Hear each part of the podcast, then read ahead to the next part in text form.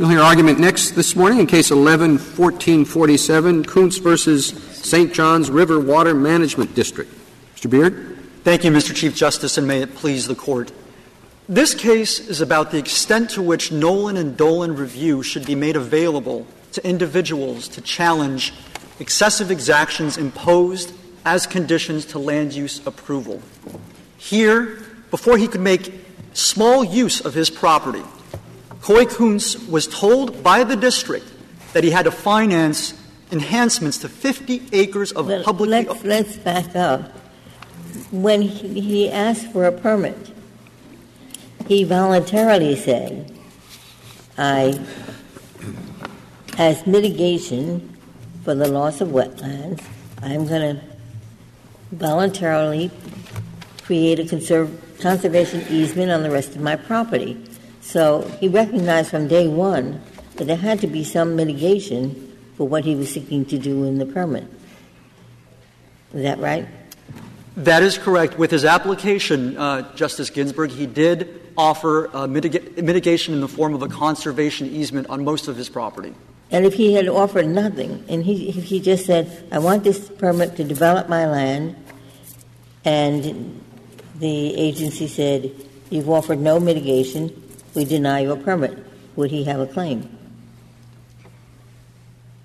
If there was no condition attached to the permit denial, then there would be no claim, although it would be up to the district under Nollan and Dolan to make the individualized determination both of the amount of impact to wetlands and the amount necessary to offset. Suppose it, he just put in the application no mitigating, um, no mitigation of any kind, and the agency says no. You recognize that he would have no claim, right? That he, that he had an obligation to mitigate. It depends, Your Honor. If the denial was based on the idea that he was obligated to offer mitigation, and that was the extent of the district's communication with him, in other words, that the district told them, You must offer us something. We won't tell you what, and we'll let you decide what you want to offer in mitigation. If that was in the record, and that was the, and the result of that was a permit denial because Mr. Koontz said, for example, well, gee whiz, I don't know how much I need to mitigate for, you haven't told me, I still believe there would be a Dolan violation because in Dolan the court made clear there has to be an individualized determination. For what? For what? You wouldn't you wouldn't know what property was taken. He wouldn't you're, know. You're, you're posing a situation in which he never came forward with any suggestion. They never came forward with any suggestion. You say he still has a cause of action for a taking? Not a taking for, of what? Not for a taking, Your Honor, but he, he may have a cause of action under Nollan and Dolan for the imposition of an unconstitutional condition that may not be, the contours of which may not be known. But the, the fact that this district told him, you need to. Well, I think the other side says that, that you may have such a cause of action here. Excuse me, I didn't understand. Wouldn't, wouldn't the other side in this case acknowledge that you have such a, that you may have such a cause of action here? Yes, Your Honor. I believe they, well, their argument But they're just saying you don't have a cause of action for a taking. That is correct. They're, they're saying that we don't have a cause of action for a taking. Of course, in Nollan and Dolan, there was no transfer of property from the applicant to the relevant agencies. As this court will recall, in both Nollan and Dolan, there was an imposition of an exaction, and immediately the applicant in both cases sued to prevent the unlawful exaction from being consummated. Counsel, I've had a problem with your argument, okay? From the record, it's very clear that a conservation offer is not considered mitigation because there's still a net loss of wetlands. The policy is abundantly clear, stated, and undisputed. Okay? So, given that policy, why are we even in this case? Meaning, whether there was an exact, exaction or no exaction or whatever happened in terms of the denial, you couldn't win on your offer because the policy of the state was clear and, in my mind, unassailable. We have to preserve wetlands. Conservation of other wetlands is not enough. Mitigation means make sure that we get a net gain of wetlands. So why are we here? Justice Sotomayor, we don't contest the legitimacy of the policy, of course, in preserving wetlands, nor do we contest, for that matter, the ratios that the district has uh, imposed via its regulations.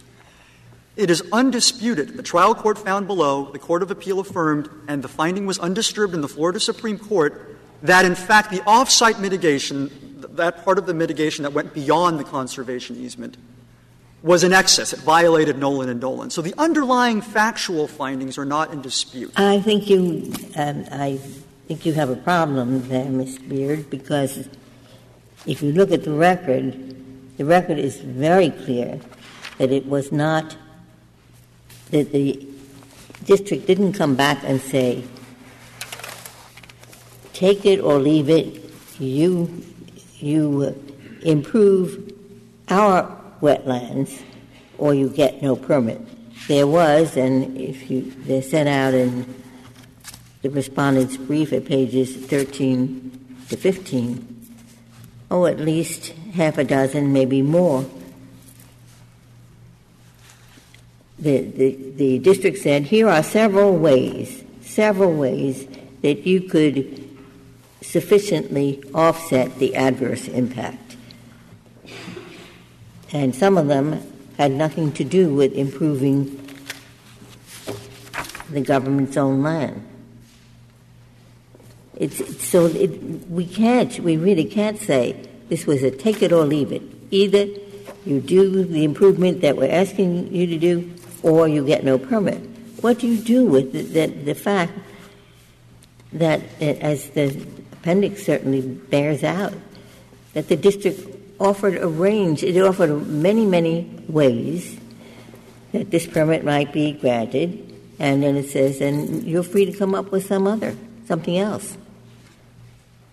Justice Ginsburg, it's true that there were negotiations and that a range of offers were made. On Mr. Koontz's application to use 3.7 acres of his property in conjunction with the uh, conservation easement, the district made a final decision denying him his permit because he would not go beyond the easement and offer off-site mitigation. And not, in- not because he wouldn't go beyond what he was offering, but um, that's some of these options. One, one was that he um, that he adjust the size of his project, that he make it smaller. The, the, the staff suggested eliminating. No, that was that's a different one. But there was one that suggested he, that he reduce the scale.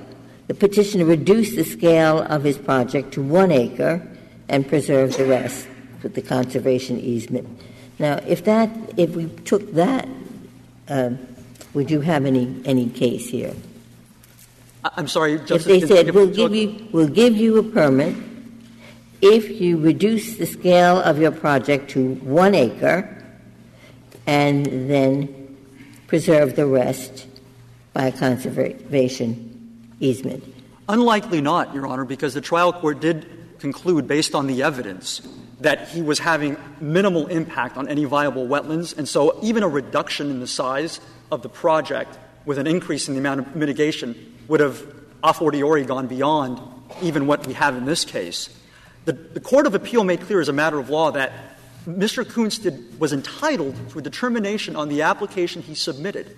He submitted that application, and as the district admitted in a pretrial uh, statement right before trial, the denials were based exclusively, and this is a quote, the denials were based exclusively on the fact that the plaintiff would not provide additional mitigation to offset impacts from the proposed project. Mr. Beard, could I go back to Justice Ginsburg's first question and make sure I understand your answer to it? Suppose that the state just had a, a, a policy that said, uh, we're concerned about wetlands. In order to develop your piece of property, you have to come forward with a proposal a mitigation proposal and an adequate mitigation proposal. And then it gives some guidance about what an adequate mitigation proposal would mean, but it really leaves it up to the landowner. And the landowner says, sorry, I'm not giving you anything. I think I should be able to develop this on my own without providing any mitigation. Is that, and, and, and the state says, well, then sorry, you don't get a permit. Is that a taking? Does the man have a takings claim? I heard you answer the question yes. My answer was that he may have a Nollan Dolan claim. I, I don't want to get confused about the term taking because taking can imply many kinds of well, regulatory I thought, takings. I, that's the next question I was going to ask you because my understanding of Nollan and Dolan was that it assumed the condition, if taken alone, would constitute a taking. Do you disagree with that? I do not disagree with that, Your Honor. Okay, so then you need a taking someplace in the picture, isn't that right? Nollan Dolan says this is how we analyze takings in the context of a permit scheme. So we have to look for a taking. So in my example, where is the taking?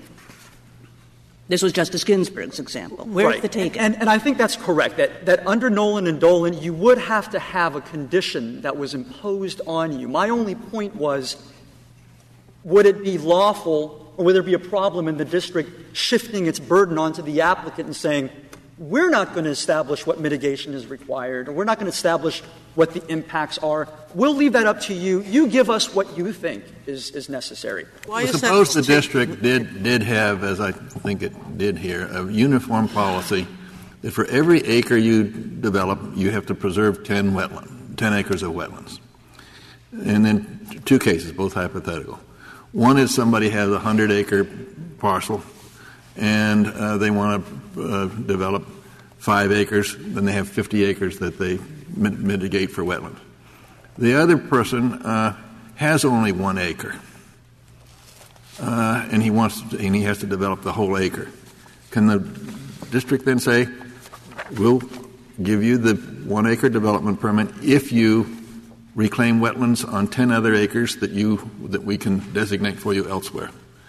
The hypothetical being designed to point out whether or not the crux of your argument is that he had to go off off site. The crux is not that he had to go off site, but that, that did play into the trial court's analysis as to the connection between his impact and what was being required. And there was testimony below that there was no connection there.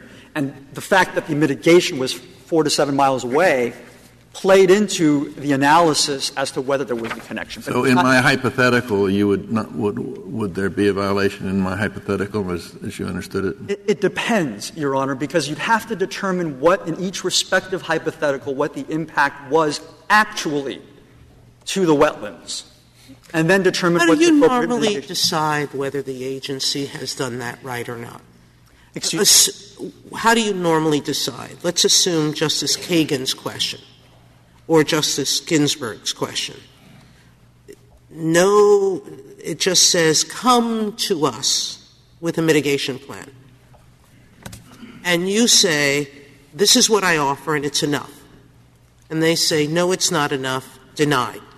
Would you go through the state administrative process to figure out whether that was arbitrary and capricious, whether it was a Penn Central violation? What would you do with that claim in the normal circumstance? Justice Kennedy's question.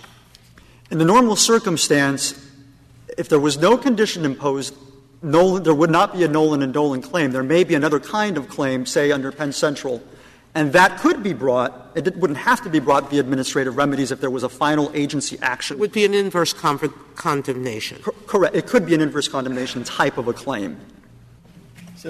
What I think might be driving some of these questions is the district court says, just as you say, had Koontz offered additional mitigation, the additional, would have cost $10,000, he would have gotten the permit. That's what he said.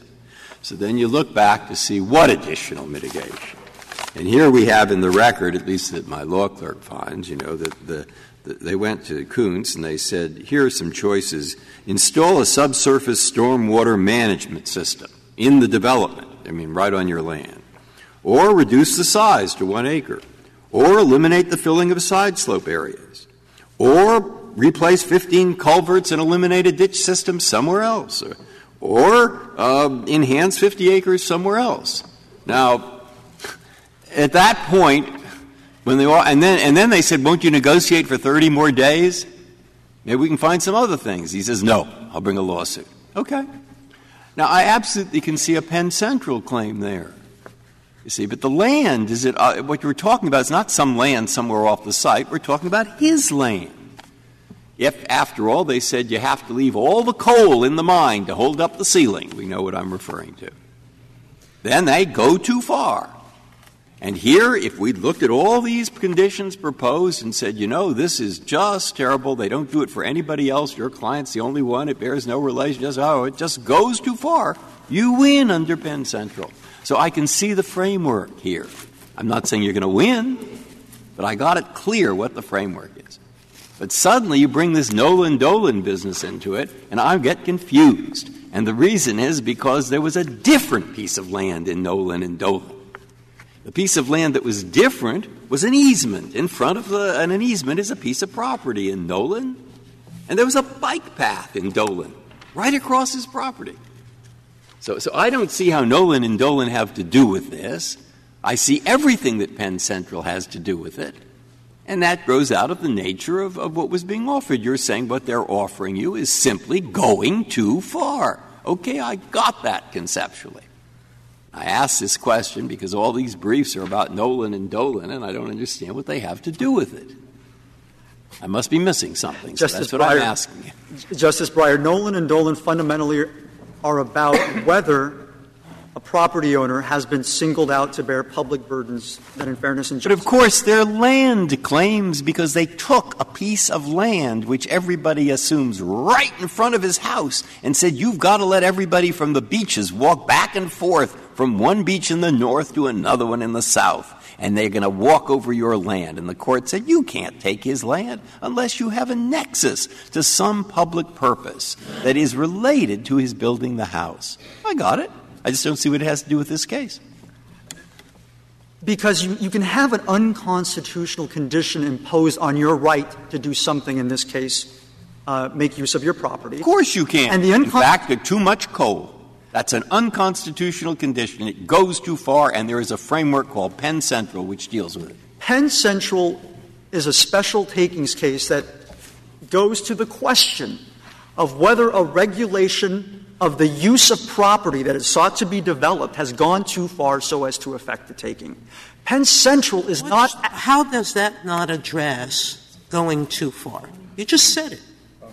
If, if this is unrelated to the, if the denial of your permit of all uses of your land, and you're saying that's the problem, which is I still have a use, I just want more. Um, why does that entitle you to your lost profits? When were you ever entitled to start with the claim that somehow you're entitled to a permit as a matter of law? We're un- entitled under the unconstitutional conditions doctrine to not have to pay, bear a public burden that has no bearing on the impact that we're trying to use on our property.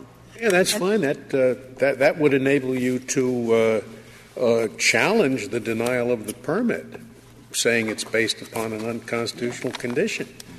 But how does it, how does it enable you to say there's been a taking? What has been taken? What has been, what has been taken, in effect, is his funds that have to be put now to a public use, the enhancement of 50 acres of public wetlands. And there is nothing in the takings clause, It nothing, hasn't, no, been, it hasn't been taken. I mean, he turned it down. nothing was taken in Nollan and Dolan either. What was proposed there, though, was a The- threat of a taking. The, the, the uh, uh, permit was granted in Nollan and Dolan.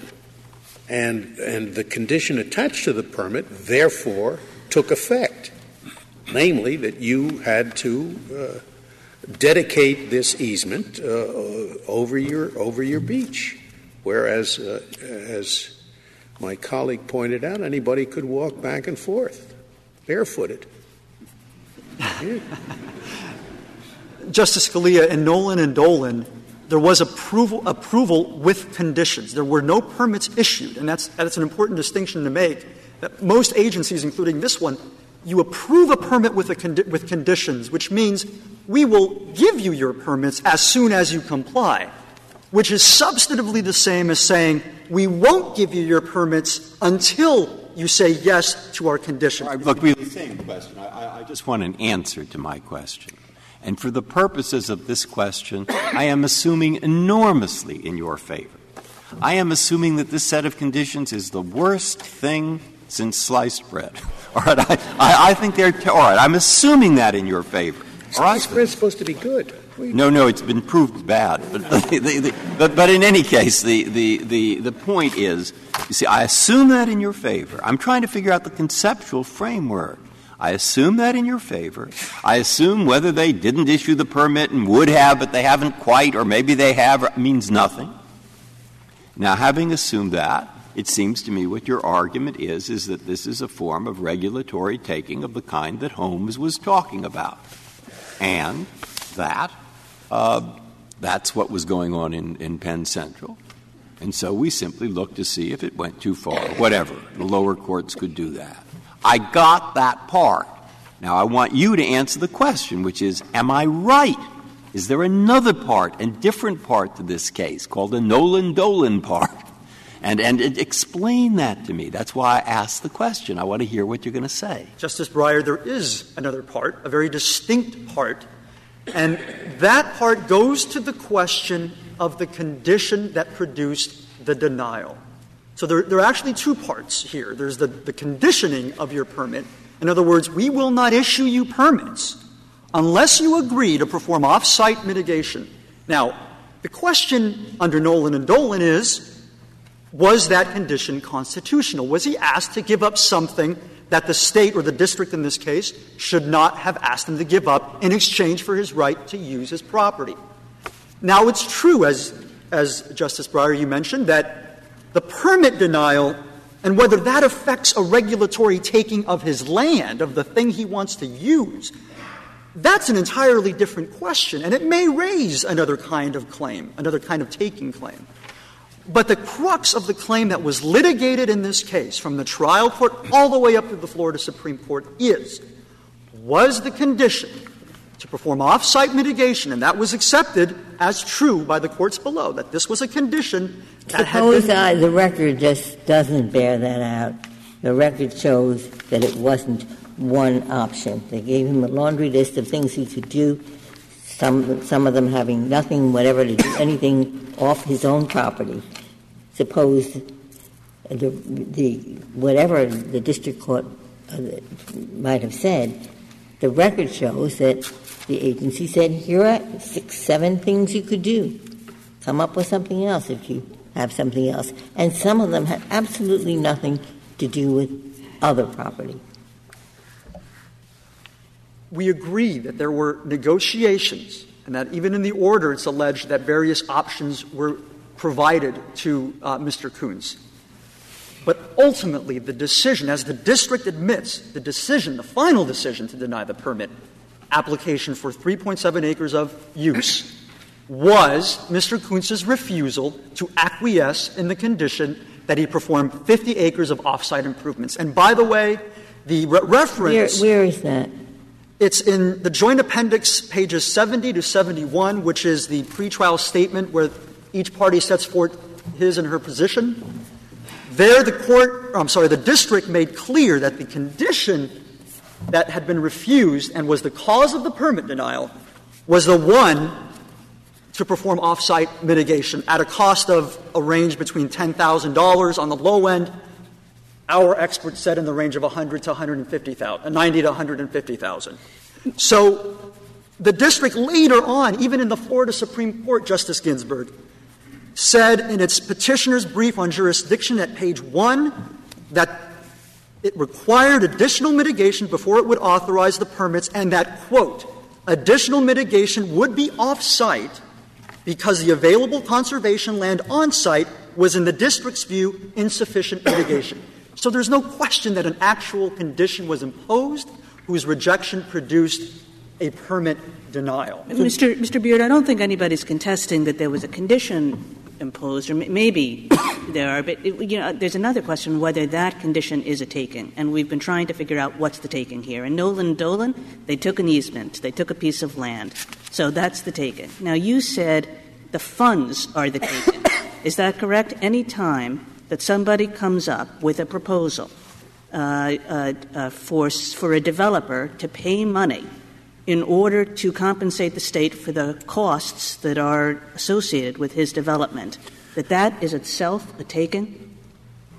I want to be clear that we're not saying that all monetary fees or exactions would be subject to Nollan and Dolan. Only within the permit context, the special context of land use permitting. No, I understand, but in the permit context, a state can't say to somebody, you have to pay to perform some service or to compensate without it being a taking and without it being subject to Nollan Dolan analysis. Correct. If the state or if the government or the permitting authority asks for the, for the property owner to give up property, even money, to be put to a public use, and it's not an application fee or a user fee or something like that, it's for mitigation, that should be subject. So, so, for example, and I'll try to do this very quickly, if, if the state just had a policy for every acre of wetlands you fill in, uh, it, it, costs us $10,000, you need to pay $10,000, that's subject to Nollan Dolan analysis too.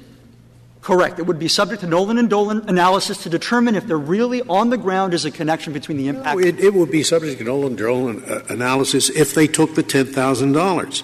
If they issued the permit, the developer went ahead with the development, and the state then attached uh, the bank account in the amount of $10,000 or whatever. That would be Nollan. In Nollan and Dolan, in Nollan, there was a taking. He had gone ahead with the, with the development of his house under the permit, which said if he did that, he gave away the easement. So there, there was a, a, a, a taking there. The, the easement would have been taken automatically. In, in, in Dolan, there was uh, the individual had not gone ahead with the development, but it was clear that any development the person undertook would be subject to the uh, the exaction that the uh, municipality required. So there was a a taking there. We said here.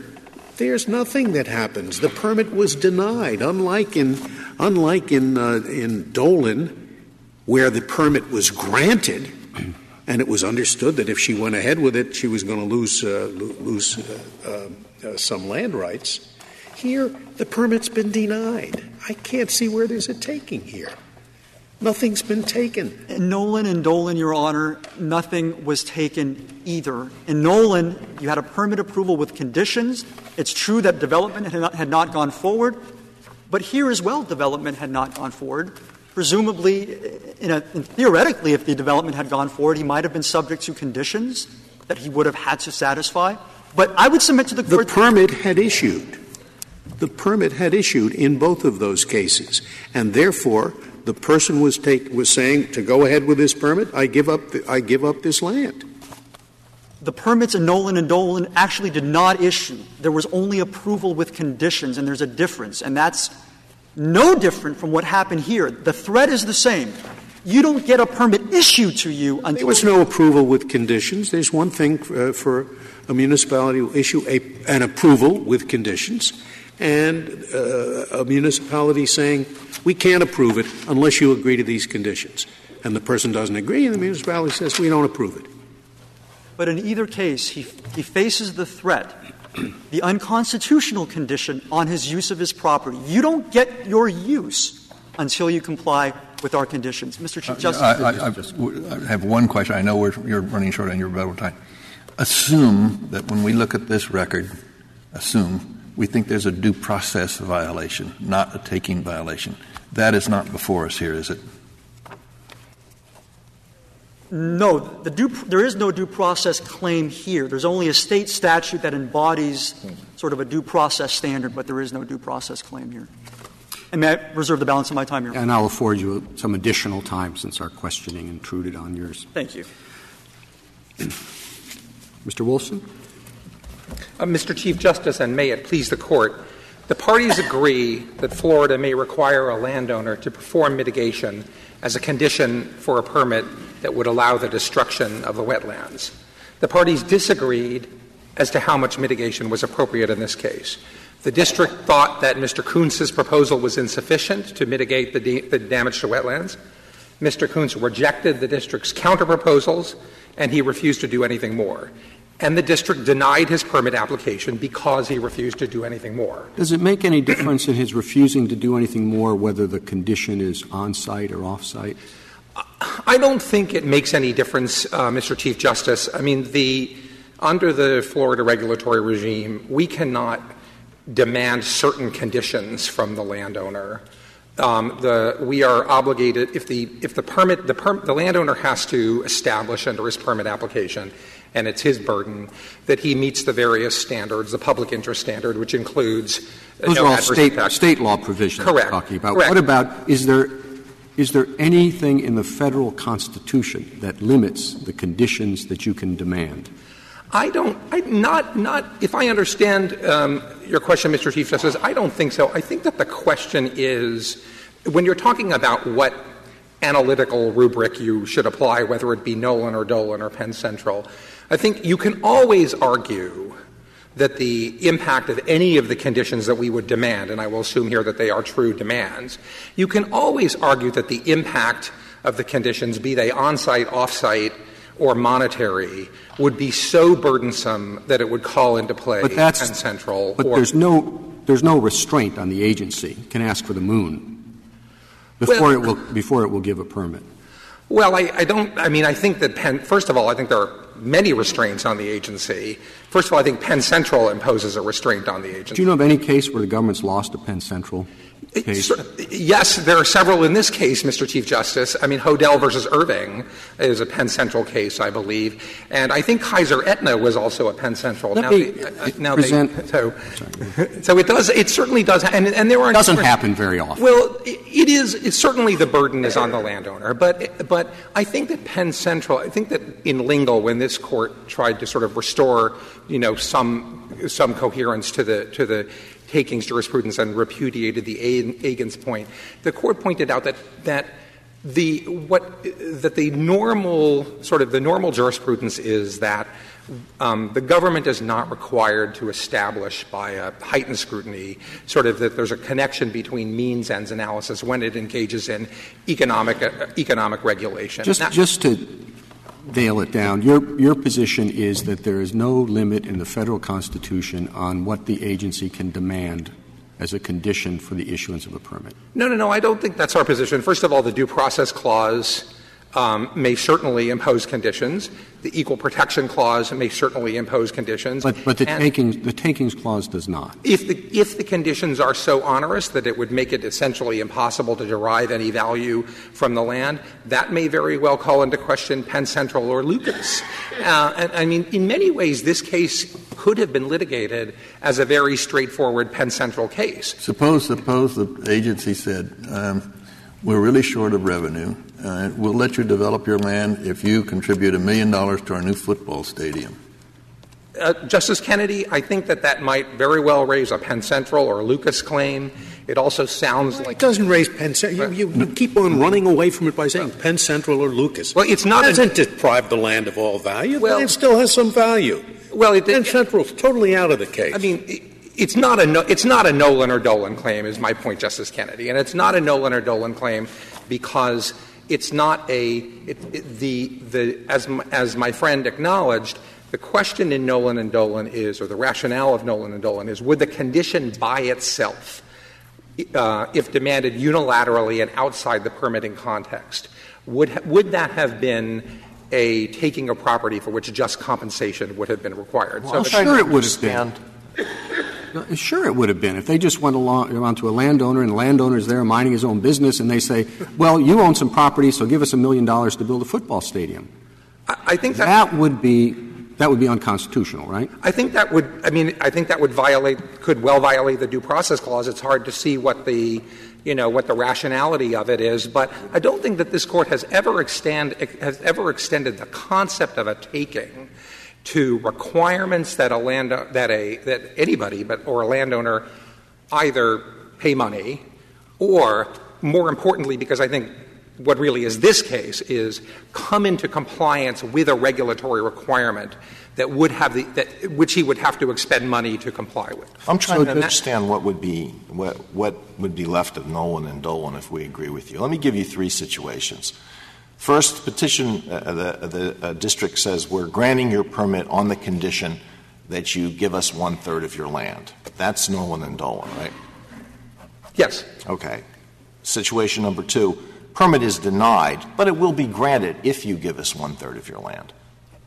What about that? I think in that situation, if, in other words, if the situation is really exactly the same like Nollan and Dolan, but the permit is denied, but it's clear that it's a concrete, concrete condition, the landowner can go up through the judicial review process and say, this is an, you know, the, the denial of the permit application is predicated on an unconstitutional condition, and you should set that aside. Is that the Then- same as the first example for purposes of Nollan and Dolan? Almost. Al- almost, Justice Alito. All right, now let me get to my third. The permit is denied, but it will be granted if you give us the fair market value of the third of the land. And once you've done that, then we're going to condemn your land and pay you the fair market value for it. Justice Alito, I think that th- this court's decision, there are, this court has decision in Village of Norwood essentially says if what is going on is just a pure contrivance to avoid the requirement of compensation in the just compensation clause, that the court has said no, it will look through and it, to the substance of the demand and determine that there was, you know, essentially an evasion of the just compensation requ- requirement. As I understand your position, cash is magical, right? The, gov- the government can come in and uh, come into my house, take all of the cash that's there, and that is not the basis for a takings claim, right? Because Well- cash is not is not a taking. Does that make any sense? Well, uh, first of all, Ju- Justice Scalia, of course, this case we don't believe involves cash. It involves a requirement to do something that costs money, which is is different from cash. I mean, in, in cash is the problem with extending the problem with extending the takings concept to a monetary obligation, which can be paid for out of Right. sort of undifferentiated funds, Right. is that it has it has no logical stopping point. I mean, the, the stopping point is don't take my cash. Well, but the your, your, your, but- your answer to my question is that's okay. It's not a taking, right?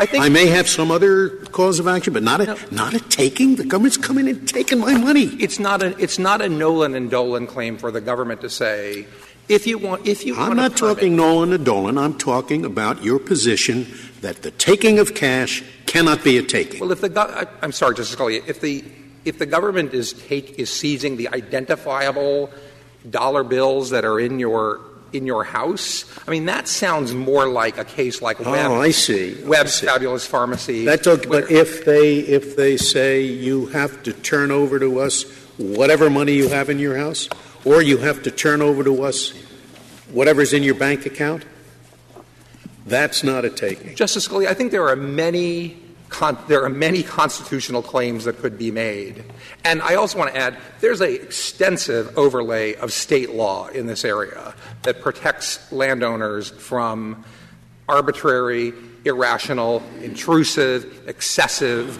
uh, one of the by, things by government in- agencies. The, the federal provision, the takings clause, is designed to prevent property owners from having to bear the costs that should be borne by the people as a whole. The football stadium example.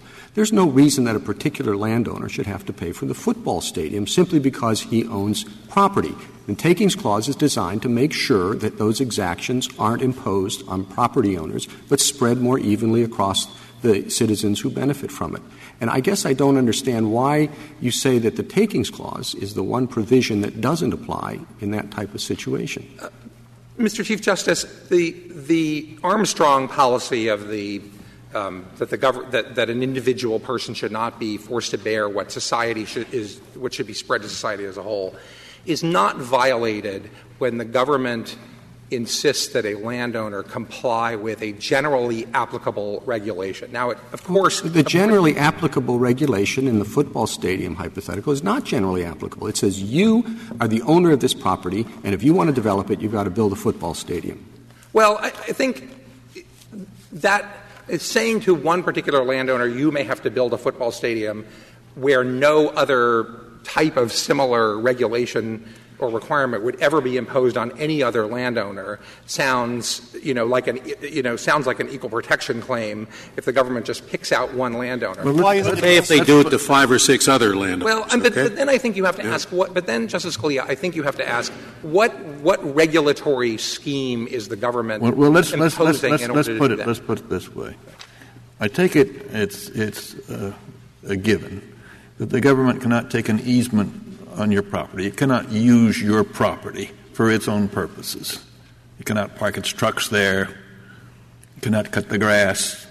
It- uh, why is it that if it can't do those, it can still force you, as a condition to using your property to its highest and best use, to pay them money?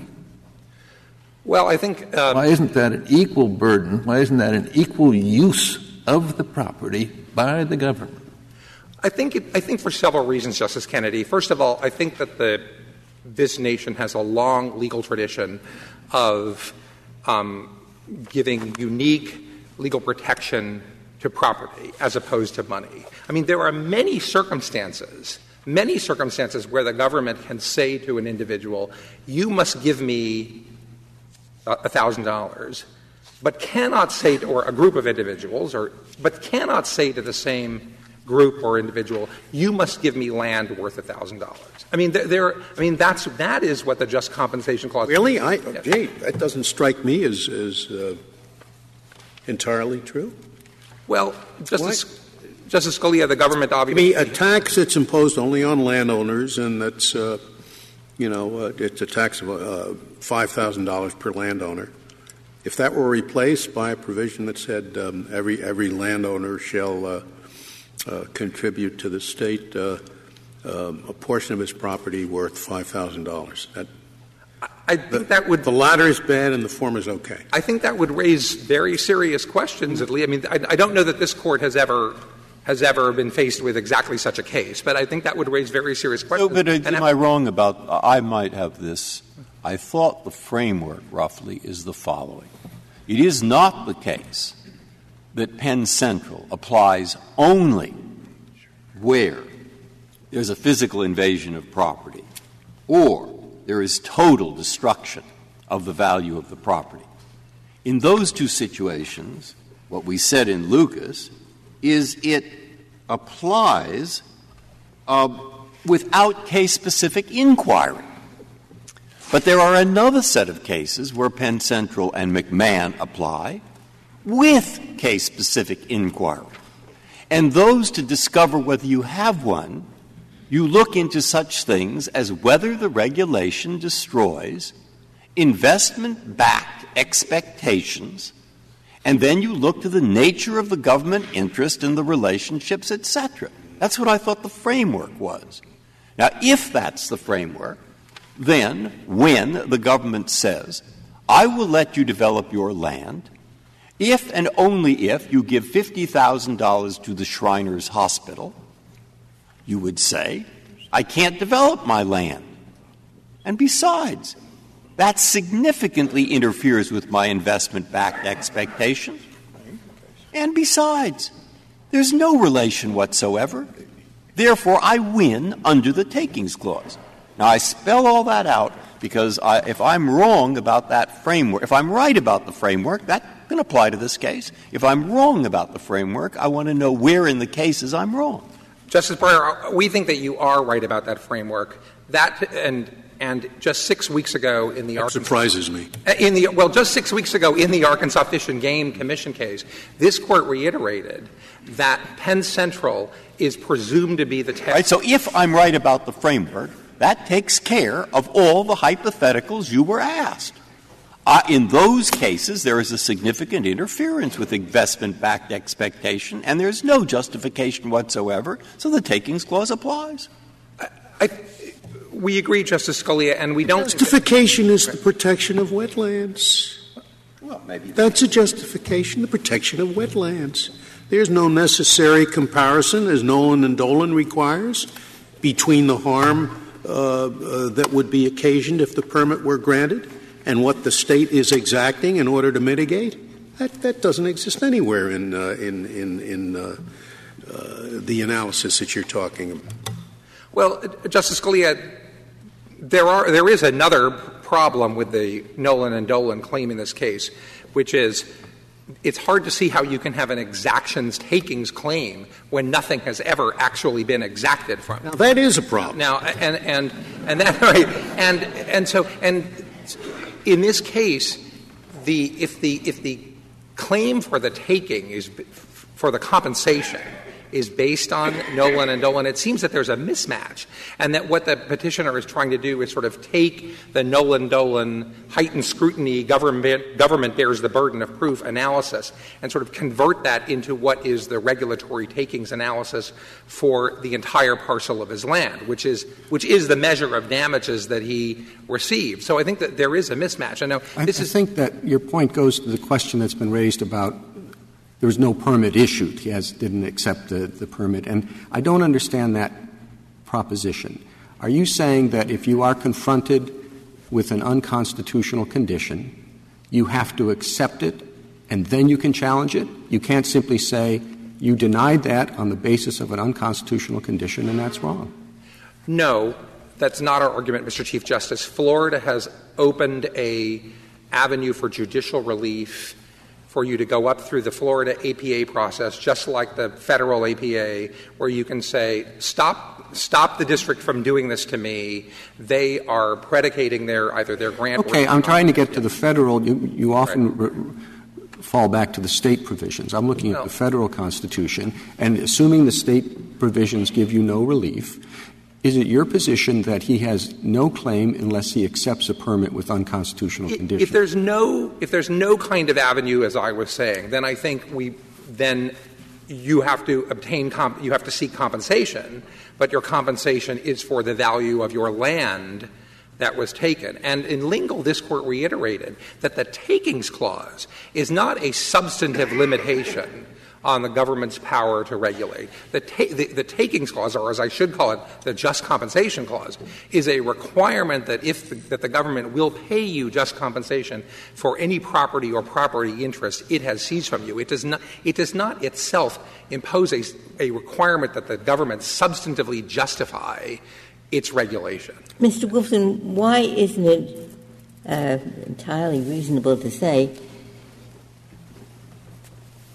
if you're going to put a condition on a permit, that condition has to have some rough proportionate relationship to the harm that is being done to the permit. But, but that seems to me perfectly sensible. That if they're going if they're going to exact a condition, the condition has to have some roughly proportional relationship to the harm.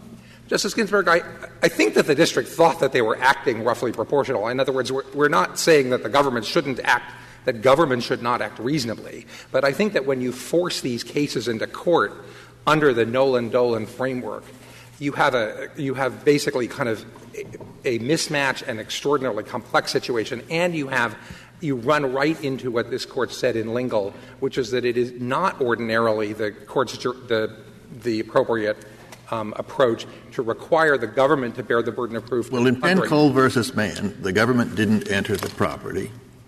It didn't take the property in the physical sense of, of moving in and appropriate.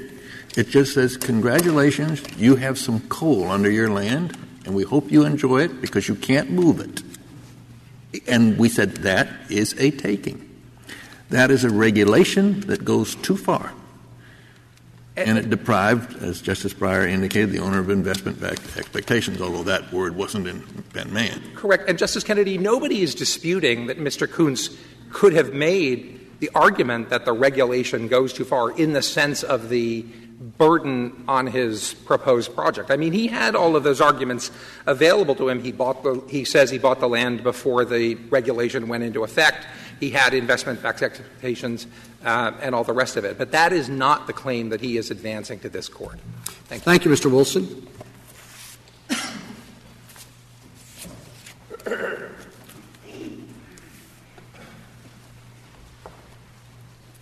Mr. Kneedler. Mr. Chief Justice, and may it please the Court, I'd like to emphasize at the outset that petitioner's argument that Nollan and Dolan should apply in this context would, would constitute a radical change in the, in the way standard, generally ap- applicable regulatory programs are operated. It is standard procedure when someone applies for a permit from the government, it is the permit applicant's burden to establish that he complies with the regulatory program. Nollan and Dolan shift that burden to the government. That has never been the case under regulation, including land use regulation. What was taken in Nollan and Dolan?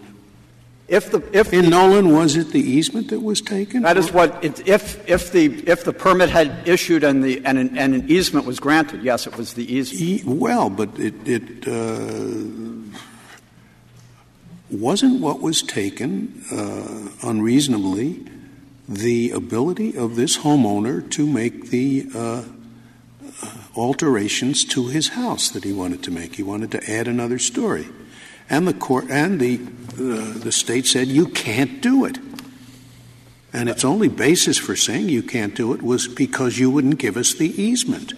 No, the, the, the, basis of the, the, the, theory of Nollan and Dolan, and the court made this clear in, uh, in Lingle um, and, and in Del Monte Dunes for that matter, is those two cases apply in the specific situation where there is an exaction of a right of access, an easement for the public to enter the land as a condition. And the, the, the reason for that, the court explained in, in Lingle, were really two reinforcing points. The first was that there would be public access, which is a, a permanent physical occupation, which is one of, one of the uh, exceptions to the general Penn Central test for regulatory takings. The other is that it was a per se um, uh, taking. The, the, it, it was per se that the government could not have acquired that easement for paying without paying compensation. Therefore, the government could not attach as a condition to the granting of a permit uh, that the person convey something unless it was proportional. So the, the theory began with the idea that the easement itself uh, uh, would have been a the taking of that would have been a per se taking. This is a very different situation because the other way in which petitioner's theory would constitute a radical departure is that compliance with regulatory programs frequently, maybe almost always, requires the expenditure of money. If someone wants to build a power plant, uh, a coal fired power plant, he's going to have to install a scrubber to protect the air, to prevent no diminution of air quality. Constructing that costs money. It can't be that the requirement to spend money to comply with a regulatory program is itself uh, a taking. The taking would what be about what about the football stadium? Do they, can you pick a particular landowner? I mean, you took a case in which there's no question under Nollan and Dolan about the relationship, proportionality, and nexus. Let's put those to one side because the issue is whether Nollan and Dolan apply. Uh, can the government say, okay, you want a permit, uh, we'll give you the permit if you fund the new football stadium. I, I, think in that situation there would be a very substantial equal protection challenge because one landowner is being singled out with but no the one constitutional basis. provision that is concerned with protecting property owners from having to bear burdens that should be borne by the public at large is not applicable. Well, uh, that it, applies when there is identi- identifiable property um, taken. No, why, why isn't the answer yes? It is applicable. Of course, it's applicable. I own a piece of land. And they have significantly interfered with my investment backed expectation.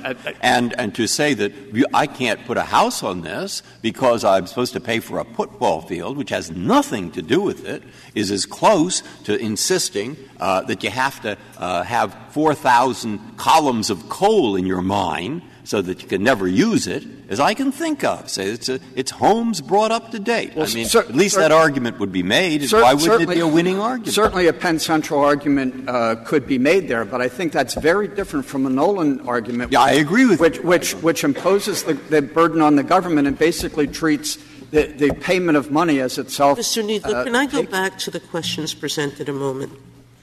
Um, the court below did two separate rulings, I think. One is there can't be a taking if the um, if the claim is that it's a, of a undifferentiated money, not a risk. And I think you would agree with that. If the only issue is um, an obligation to pay money, that that's not a takings claim, correct? Yes, and this is not even an obligation to pay money, it's an obligation to spend money. Right. to There was a second holding, however, which really gets ellipsed by the second, which is a denial of a permit, doesn't permit you to raise the Nollan Dolan case. And it appears to me, even if there is a easement situation, some even if there is an actual takings claim at issue. Do you agree with that first holding by the court below? We, we Assuming we narrow it not to undifferentiated money, but is there a difference between a denial or grant? No, if, if, if, if the, if the uh, agency decision is written where there is an express condition, we don't think that it matters. Uh, an express condition satisfying Nollan and Dolan, in other words, an exaction, a per se taking. We don't think it matters whether the whether the uh, whether it's a permit grant or permit denial. There was no actual taking in the sense the compensation would be owed, but it could be challenged as an unconstitutional condition under the Nollan and Dolan uh, analysis. But we think it's critical when thinking about that that the that the permit denial that, that only applies if the permit denial expressly uh, is based on the condition, because otherwise you would get into a situ- situation of negotiations and what was discussed, and, the, and liability could turn on an exchange of ideas, whereas it should turn on the formality of the agency's final decision. It's akin to the Williamson County final decision requirement. Do you agree your, your, your friend on the other side cited a number of places in the record where he thought your condition was satisfied, that the denial of the permit was expressly based on the failure to comply with the offered conditions? Well, um, the, if you look at the, uh, the orders denying the um, permit applications in the record, I, I believe it's um, 49 to 51 and 69 to 61. In those situations, it says the permits were denied because the plaintiff uh, did not give the reasonable assurances that the statute requires uh, in order to get the permit. The reasonable assurances of, of lo- no loss of wetlands functions. One of the ways. Isn't this unreal? I mean, you're saying uh, all along in the negotiations, the agency says if you do X, you get the permit. And X is, would, would, would be an unconstitutional condition. Okay, he refuses to do X. The permit is denied with a general statement like this the permit is denied because he has refused to do the, the necessary mitigation. Isn't it clear that the reason he's refused to do the necessary mitigation is he has refused the last demand of the agency. The ultimate standard under the statute is whether he has provided reasonable assurances. What assurances? The way in which he goes about it, whether offsite or onsite. The offsite part just arises because this is a wetlands case. Normal regulation wouldn't raise the offsite, uh, onsite problem. But the, the ultimate question is he didn't carry his burden of establishing no net loss of wetlands. Well, oh, well wait, he's going to say in part, because I guess, there, I did a little numbers from your brief. The 37 million acres in Florida, say about 4 million are bodies of water, and say a third of them are built up, and we have 11 million that are wetland and 11 million that aren't. That's crude. So they're saying, why in heaven's name are we supposed to? We, everybody wants to build. And why should the people that happen to live on wetland have to pay for all the other wetland? That's just coincidence. So he's going to say that that is uh, like the Shriners Hospital. You're going to say, no, it isn't like the Shriners Hospital.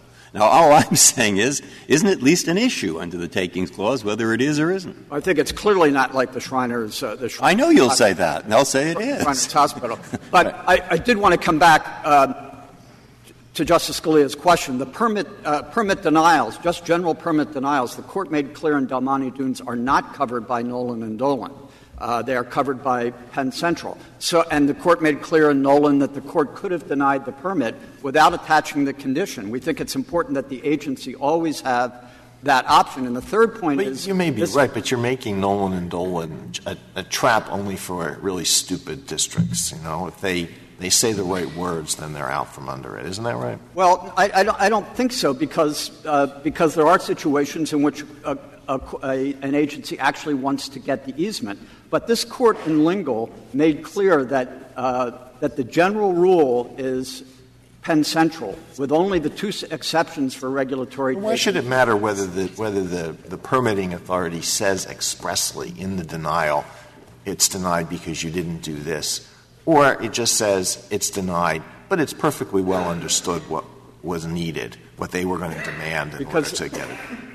Because the agency has to reserve, has to have the ability to, to uh, deny the permit because the conditions required by the statute were not met. And Nollan and Dolan um, uh, deal with formality and the formality of conveyance of an easement. If there's not a document that requires that, then the strict requirements of, for the narrow exception of Nollan and Dolan do not apply.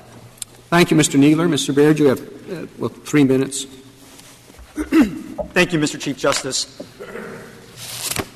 I would just like to point the Court, and particularly Justice Scalia, to pages uh, 30 and 31 of our brief on the merits, where we describe, with citations to uh, the uh, Nollan and Dolan, what precisely happened there. I want to make sure that it's clear that what they did there was not issue permits. They approved with conditions, but the property owner still had to satisfy the conditions in order to receive the permit. As to the question about uh, what do we do with what uh, Mr. Kneedler says is a ruling in your favor on this question that all denials are subject to Nollan and Dolan. Um, what do we do with that? I mean, what's the? I see an enormous floodgate here, and one in which we are sending a signal that perhaps states should be more quiet rather than more engaging. They should just say no, because anything they offer is going to be seen as an potentially as an unconstitutional takings. They should just plain say no, not explain why, not engage in any uh, work with you to mitigate.